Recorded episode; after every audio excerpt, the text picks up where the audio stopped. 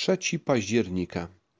Nie musisz rozumieć wszystkiego w swoim życiu, ponieważ Twój Pan, Pan mądrości i łaski, już to wszystko rozumie.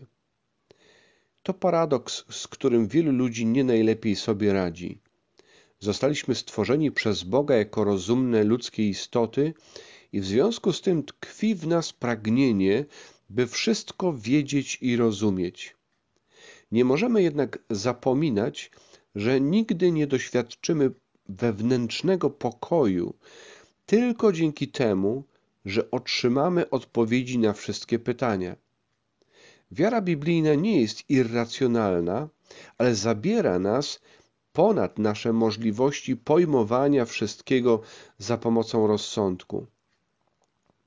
Jako wierzący w naszą tożsamość stworzonych na podobieństwo Boże i w prawdę Bożego Słowa, uznajemy, że badanie różnych rzeczy, nauka, ocenianie, wiedza i poznawanie są dobre. Ale nie jesteśmy racjonalistami. Nie ufamy naszemu rozsądkowi bardziej niż Bogu. Nie odrzucamy tego, co On uznaje za prawdę, kiedy wydaje się to pozbawione sensu i wiemy, że Boże sekrety sprawią, że w naszym życiu będą tajemnice, których nie rozwiążemy nawet za pomocą najlepszej teologii. Znajomość Biblii nie usunie z Twojego życia wszystkich tajemnic i poczucia dezorientacji, ponieważ choć Bóg objawia nam w swoim słowie swoją wolę, nie objawia wszystkiego, co zrobi w naszym życiu dla naszego dobra i swojej chwały. Bóg nas zaskakuje. Zadajemy więc pytanie, gdzie można znaleźć pokój? A odpowiada na nie wyraźnie i z pomocą i z mocą wielką Księga Izajasza. 26 rozdział. Temu, którego umysł jest stały, zachowujesz pokój. Pokój mówię, bo Tobie zaufał. Ufajcie po wsze czasy Panu, gdyż Pan jest skałą wieczną. Fragment ten mówi, gdzie szukać pokoju. Na pewno nie w próbach rozgryzania tajemnic Bożej woli. Nie ma go też w planowaniu ani próbach sprawowania kontroli nad okolicznościami i ludźmi obecnymi w naszym życiu.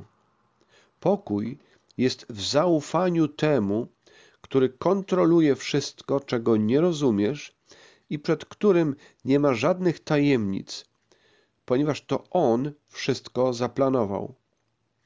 W jaki sposób możemy doświadczyć tak niesamowitego pokoju, pokoju, który nie słabnie, kiedy pojawiają się rozczarowania, kiedy ludzie okazują się trudni, a okoliczności ciężkie? Doświadczamy go, koncentrując się na Panu.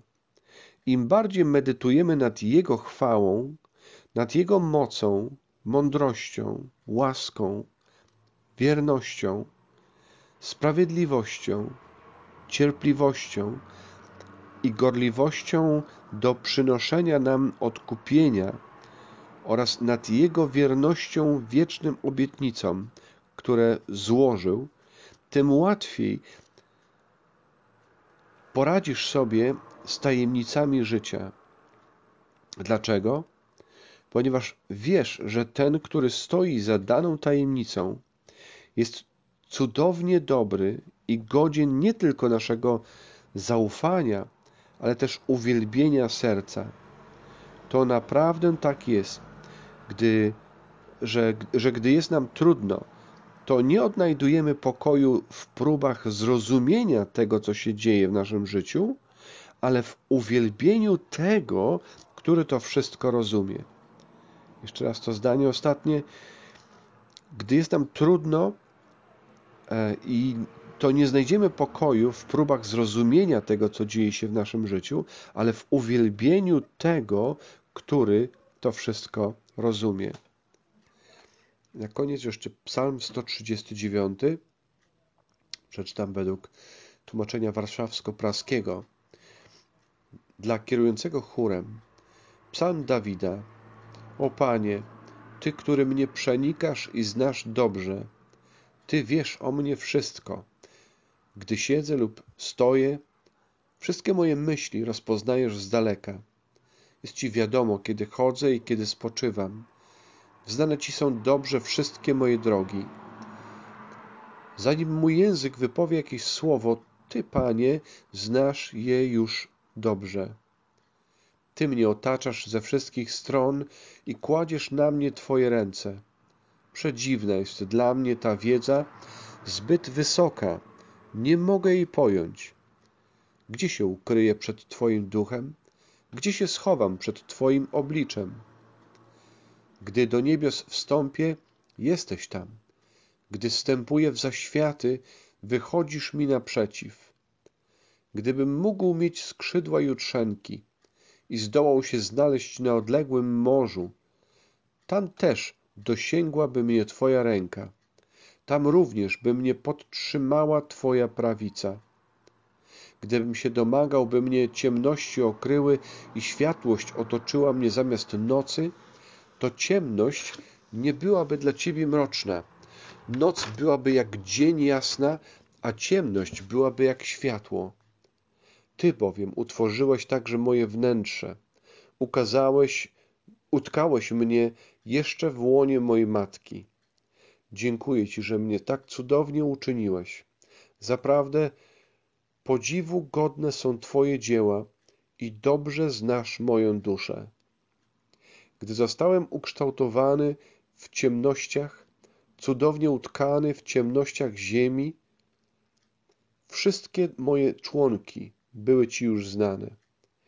Widziały Twoje oczy, kiedy powstawałem, wszystko było zapisane w Twojej księdze. Wyznaczona była liczba moich dni, zanim jeszcze pierwszy z nich mogłem przeżyć. Jak trudne do pojęcia są dla mnie, o Boże, Twoje zamiary, jakże ogromna ich ilość.